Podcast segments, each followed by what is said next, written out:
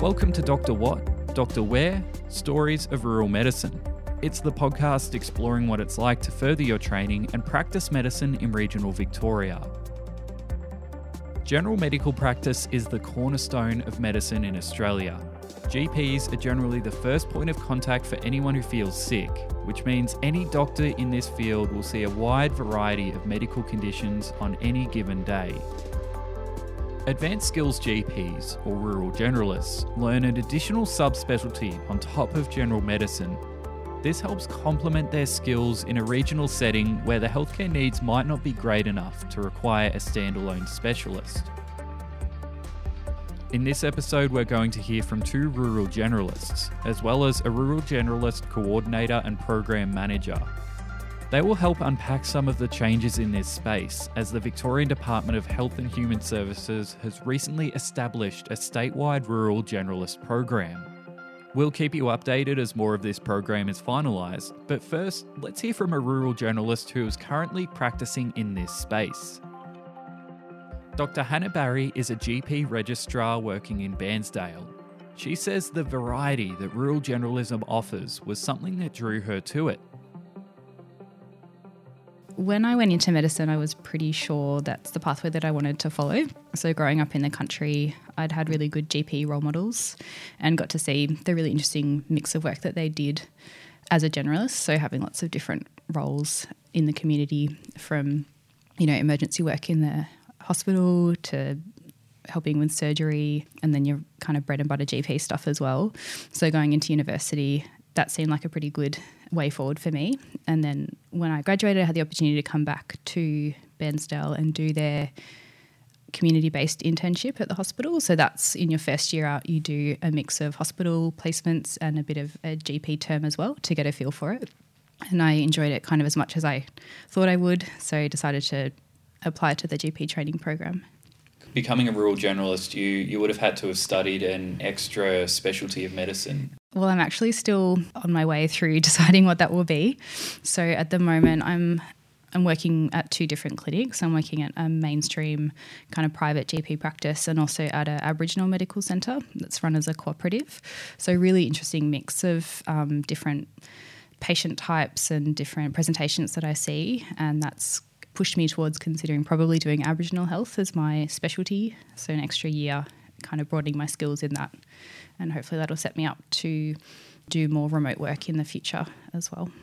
Yeah. Have you found some of your colleagues have been helpful in sort of figuring out what that added area of specialty would be? Yes. Um, maybe in demonstrating the areas that I don't want to go into. so, really common specialties for GPs to pick often obstetrics and anaesthetics seem to be two really big ones. Um, and having had a little bit of experience in both of those and observing kind of what the lifestyle is like, I think that's helped for me to decide it's not for me because particularly with the um, obstetrics there's lots of on calls and busy nights and then you've still got your normal list of patients to see during the day as well so for me that was like a big deciding thing or I a large part of doing GP is having that really good work life balance. And yeah, I don't want to be kind of 24 7 around the clock working. Yeah, mm. cool. What are some of the factors in making you think of Aboriginal health as a specialty? Uh, I guess in Australia, it's a really big area of need. So East Gippsland has a very high Aboriginal population compared to the rest of Victoria. And obviously, in more central and remote parts of Australia, it's a bigger proportion of the population again. And it's also a population that we know has really, really poor health outcomes compared to the average Australian. There's no genetic reason for that to be, it's purely kind of social factors. And you don't have to look very far back in history to see how it's come to the point it is today. So I think that doctors have a really big role to play in trying to correct some of those imbalances and also as advocates for the for our patients. So I think there's a lot of good to be done. It's also really really fun medicine. So you know you're meeting really interesting people with amazing stories to tell and. I just love spending, you know, half an hour with each of my patients and having a yarn and getting to know them. And they're very um, welcoming people. Do you find that there'd be opportunities that you would get in a regional setting that you might not get to get to do in a big city like Melbourne? I do think that. I know for me, comparing my experiences as an intern and a resident, what I was doing compared to my peers who graduated at the same time from university as I did, I was doing how would you say it? so I had the opportunity to do much more hands on, really. So my first term when I started working as a doctor was in the emergency department and I was doing things like thrombolizing acute strokes and treating acute heart attacks and transferring out sick children with meningitis and that kind of thing, which you'd be, you know, three or four degrees of separation away from probably if you were a junior working at a really big tertiary hospital. So it's kind of unparalleled clinical experience, but very, very well supported because you have that direct contact with the senior doctors, and I found them to be extremely supportive. Another thing that's been a real advantage working and training in the country is the flexibility. So I have to honestly say, the hospital administration and the GP training organisation have really bent over backwards to make my training as good as it can be. So they've really given me a very good broad range of experience and they've been very flexible in allowing me to work part time and work across different practices and that kind of thing. So I think that's um, something that you wouldn't necessarily expect to have in the city, but in the country is more readily available. That's great. Um, yeah. Have you have you found anything particularly challenging practicing in East Gippsland? For me, I think it's been a bit of a smoother transition than maybe for people who hadn't grown up here. So if you're moving, you know, from the city directly to a regional area like this, it, there might be some other challenges. But for me, this is my hometown, and you know, I'm I know the area. I have lots of friends and family here.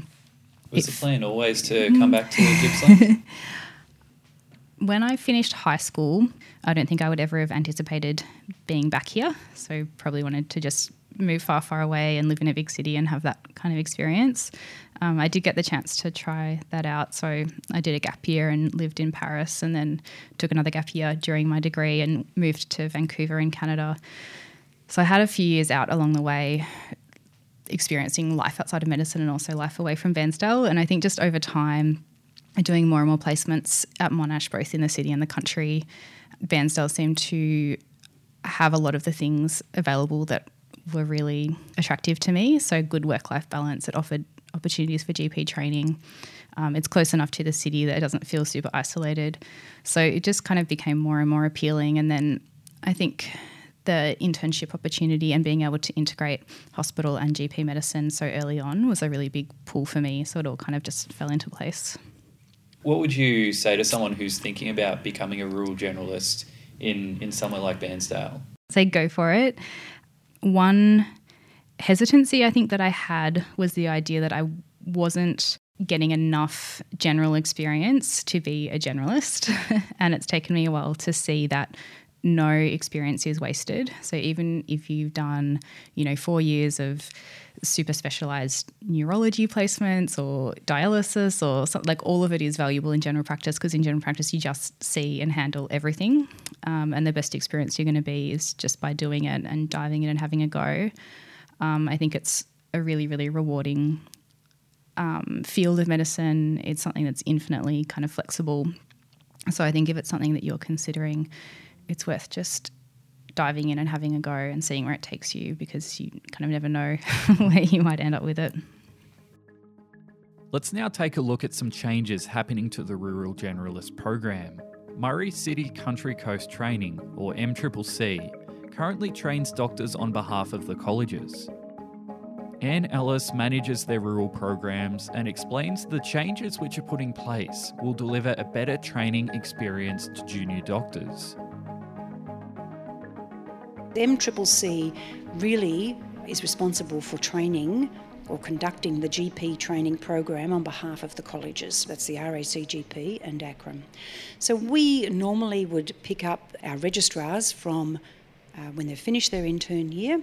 They can apply then, but then their hospital year, and from that point onwards, when they do their first year of training, their second year of training with us, and they do, many of them do an advanced procedural skill year. our involvement with students would really be about providing information. What's it like to be a GP?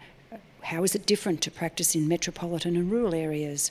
And give them some experiences where possible um, and some op- uh, opportunities to experience what it's like. But it's very much about communicating with them uh, rather than having a responsibility for, for them. What would some of the advantages be of adding in these extra specialties to your GP training? The advantage is that you get to practice in an area that obviously you've got a, a, focus on or an interest in, it's a passion for. There's going to be some changes to the way GP training will be conducted in the next couple of years. Could you talk us through what some of the plans are for that? Yes, as well as the Rural Generalist Program being a major national and state focus, we've also got the fact that GP training will be handed back, I say, to the colleges, the RACGP and the um, ACRRM, to manage themselves. They will manage their own registrars and they will have uh, their own structures in place to do that. And so the, the regional training organisations uh, will morph into something quite different. It's very much going to be um, between now and 2020, end of 21, there will be changes made to how we go about training GPs. And an example there is there's a lot of talk around, around being more local in how we conduct and look after our registrars and our trainees. And it's not just the registrars, we have people on independent pathways to become fellowed with the GP college, and we have uh, overseas qualified doctors, and we have quite a few different streams of, of doctors that need to be looked after out in rural communities. And this, the theme seems to be that it will be more local there'll be uh, different expectations. The regional training organisations will morph into something different, but there'll always be a need for people to care for and train the, the new breed of GPs. And rural generalism will bring about a lot of changes there too, with a focus on that, with a focus on actually making sure the dollars we spend on training GPs and training GPs in extra skills, making sure it has a benefit for communities how might these changes affect someone who's either looking at studying as a rural generalist or is currently going through that training right now? I think for them it's a very exciting period of time. I think we'll see we'll see more flexibilities in place for them. It'll be very much individualised and very much the case management of individuals through a training pathway that will see them ending up in a rural community. We've got to take note of the fact that there are a lot more people wanting to work part time and wanting to have a, a portfolio approach to their career where they don't work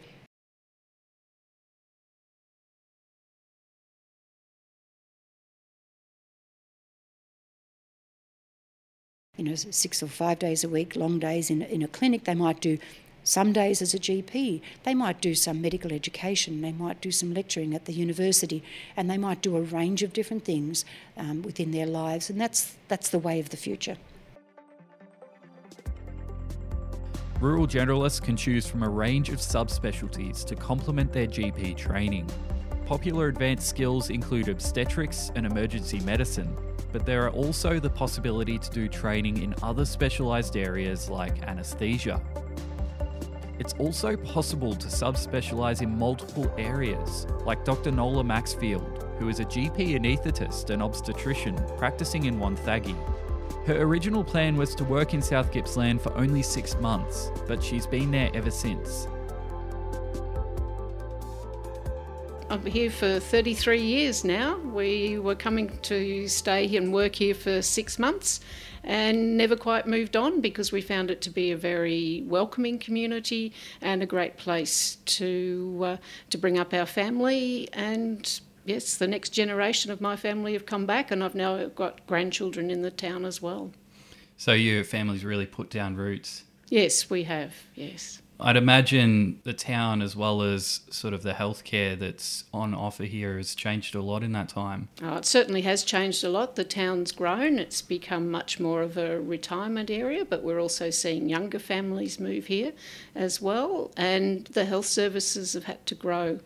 To, to accommodate that. Sometimes there's been some growing pains, but overall it's been uh, an improvement in services for the community.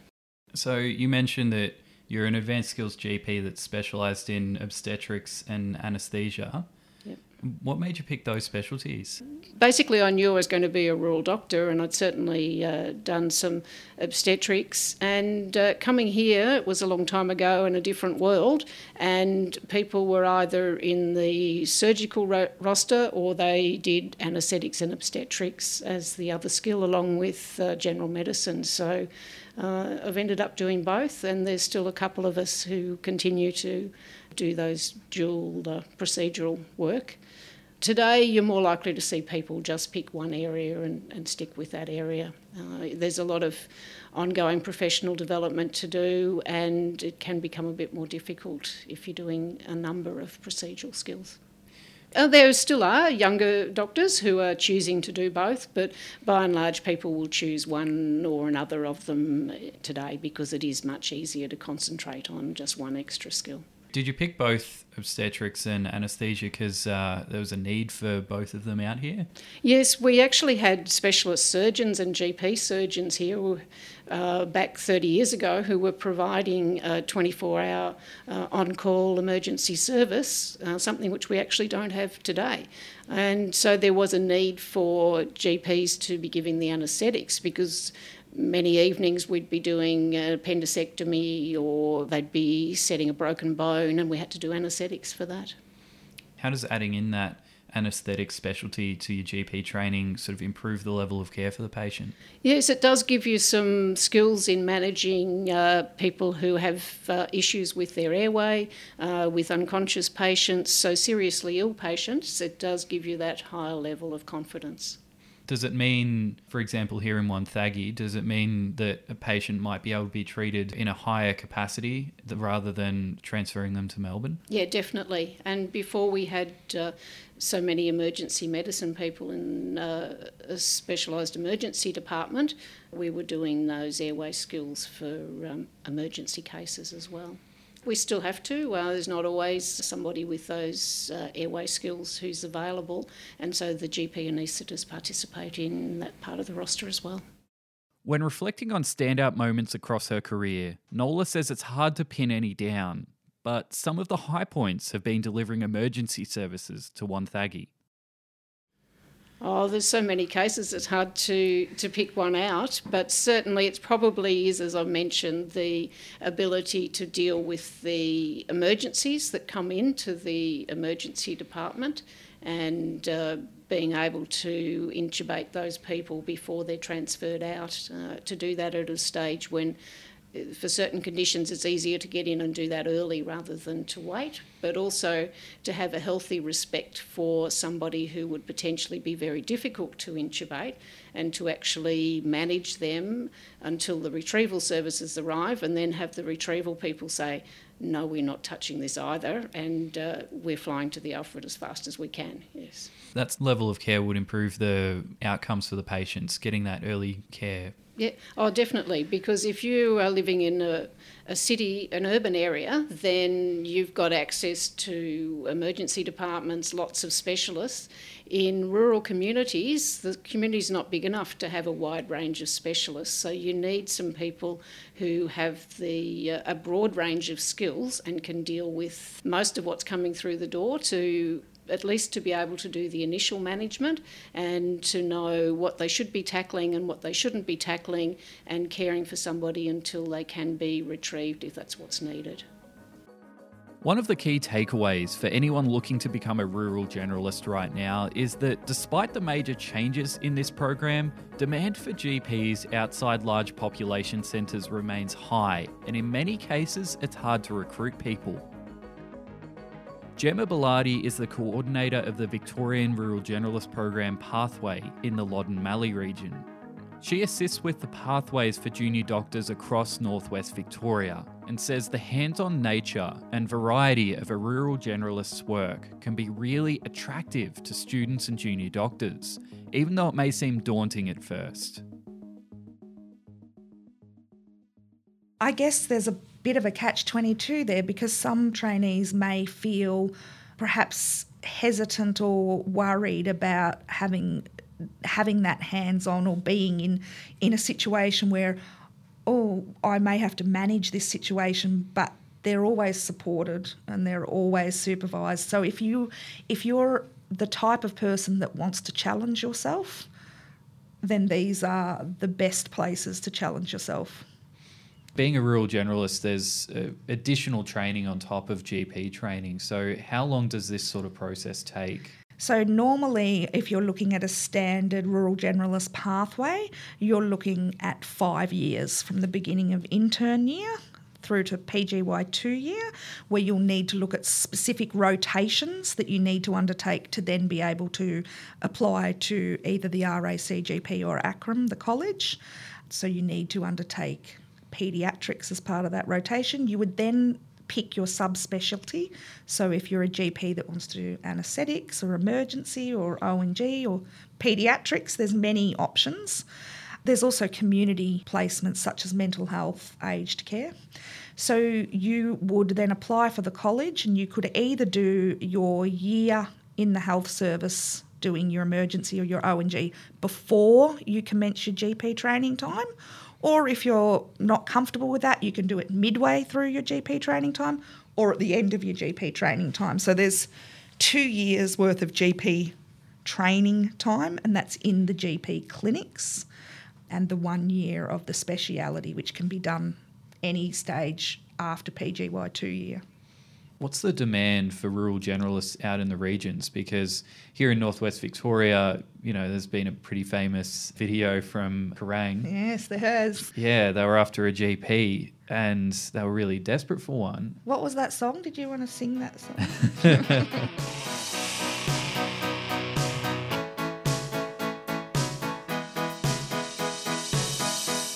we want a GP. The music in this song might be familiar, but the lyrics aren't. We want a GP in our town. You'd be the jewel in our crown. We so need you. Northern District Community Health in Kerang created a music video trying to recruit doctors to the town back in 2018. They had been actively recruiting for eight months, trying to fill four GP positions without success.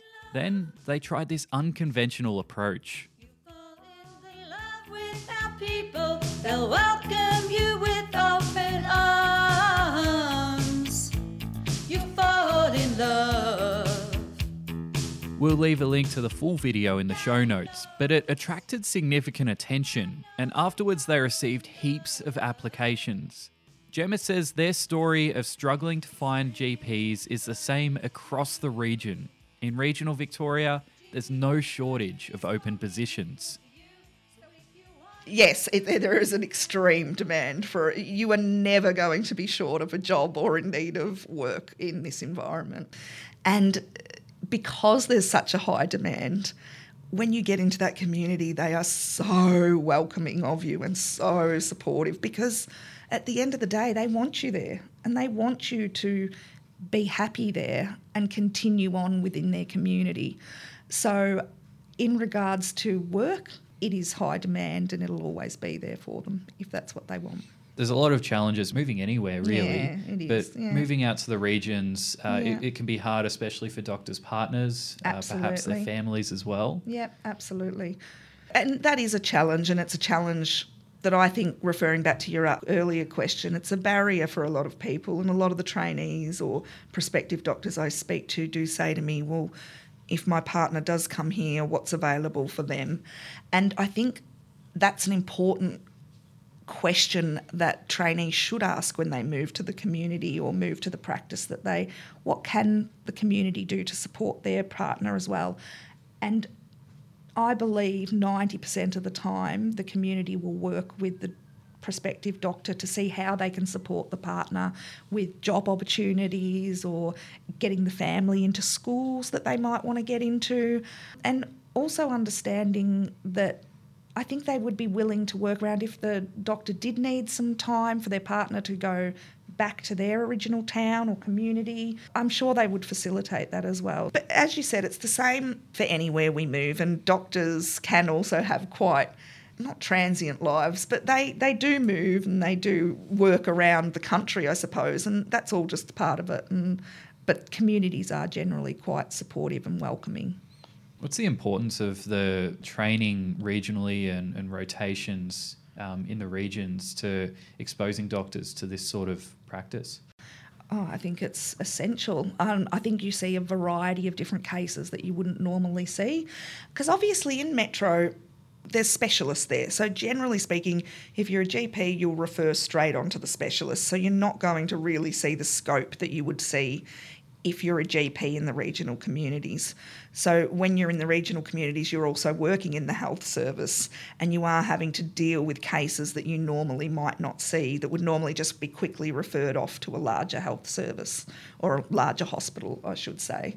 And I think being exposed to those different cases actually builds confidence. I think it also builds a better scope of practice as well. And over time, those fears or hesitations around how am I going to cope in these situations slowly disappear because obviously you're faced with more situations, but you also cope and you're supported. With the Rural Generalist program, there's there's a lot of changes in this space at the moment. Yes, there is. Are you able to talk us through some of the things that are looking at being changed? Yeah. So what's happening, what we're currently, we're working with the Department of Health and Human Services, the DHHS, who are looking at how they can create a more statewide rural generalist program. So, as I said, they've currently looked towards engaging five regional health services who also, these regional health services they've engaged also currently run the rural community intern training program. So, they're already have an understanding of selection and recruitment around regionally focused trainees. And they're just expanding upon that to get them to also deliver the rural generalist program and we're just in a transition phase at the moment. So there will be changes, but they'll come over the next year or two. And basically, it's to ensure that it's a more transparent pathway for trainees and that, that they're not having to basically go through multiple organisations to be able to achieve their goal. As the transition rolls out, it'll be more around being able to be transparent about what posts or specialities there are across the whole state. And I understand this is going to fit into the National Rural Generalist Pathway. Yeah, so it'll be overarching. Obviously, we have the Rural Health Commissioner who has been was appointed I think two years ago now. But there will be a national rural health pathway, and the RACGP are currently working towards developing an education, a further education program for rural generalist pathway. ACRRM obviously also already have this pathway, and it'll be a national pathway that they work towards. And I suppose even though there's uh, changes at play in the administration of this training, there's still that huge demand for GPs. There is, and I guess the other thing is as well is that even though there are changes, I believe these are changes for the better. It'll be more streamlined, it'll be far more simplistic. At the moment, and probably previously, there has been some confusion around how do I get to this pathway? How do I achieve my goal? And I think with the DHHS doing what they have done, it will be far more streamlined. You'll have contacts and people such as myself who are, my role is actually to facilitate that pathway for the trainees and for the health services and for the region.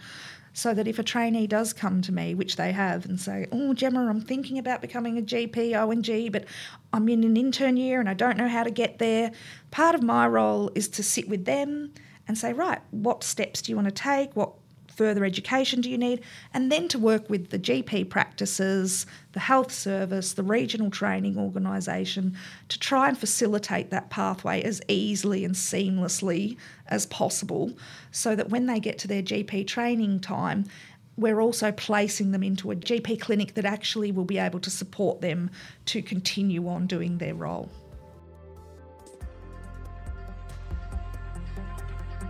Thanks to our guest for this episode.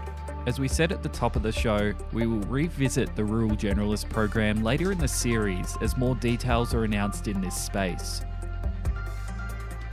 This episode was part of a series of conversations with doctors in regional Victoria. There's more episodes available, including an episode where we talk to psychiatrists about the unique opportunities of working and training regionally in a specialty that can be entirely completed outside metropolitan centres. You can hear more by subscribing anywhere good podcasts are found. The Northwest Victoria and Gippsland Regional Training Hubs have commissioned this podcast to help medical students and junior doctors learn more about training and practicing medicine in regional Australia. There are hubs all across the country. To find out where your nearest regional training hub is, visit the link in the episode's show notes or just search Regional Training Hubs. And finally, this podcast was brought to you by Monash Rural Health, presented by Patrick Laverick, that's me, and it was made possible by funding from the Rural Health Multidisciplinary Training Program at the Commonwealth Department of Health.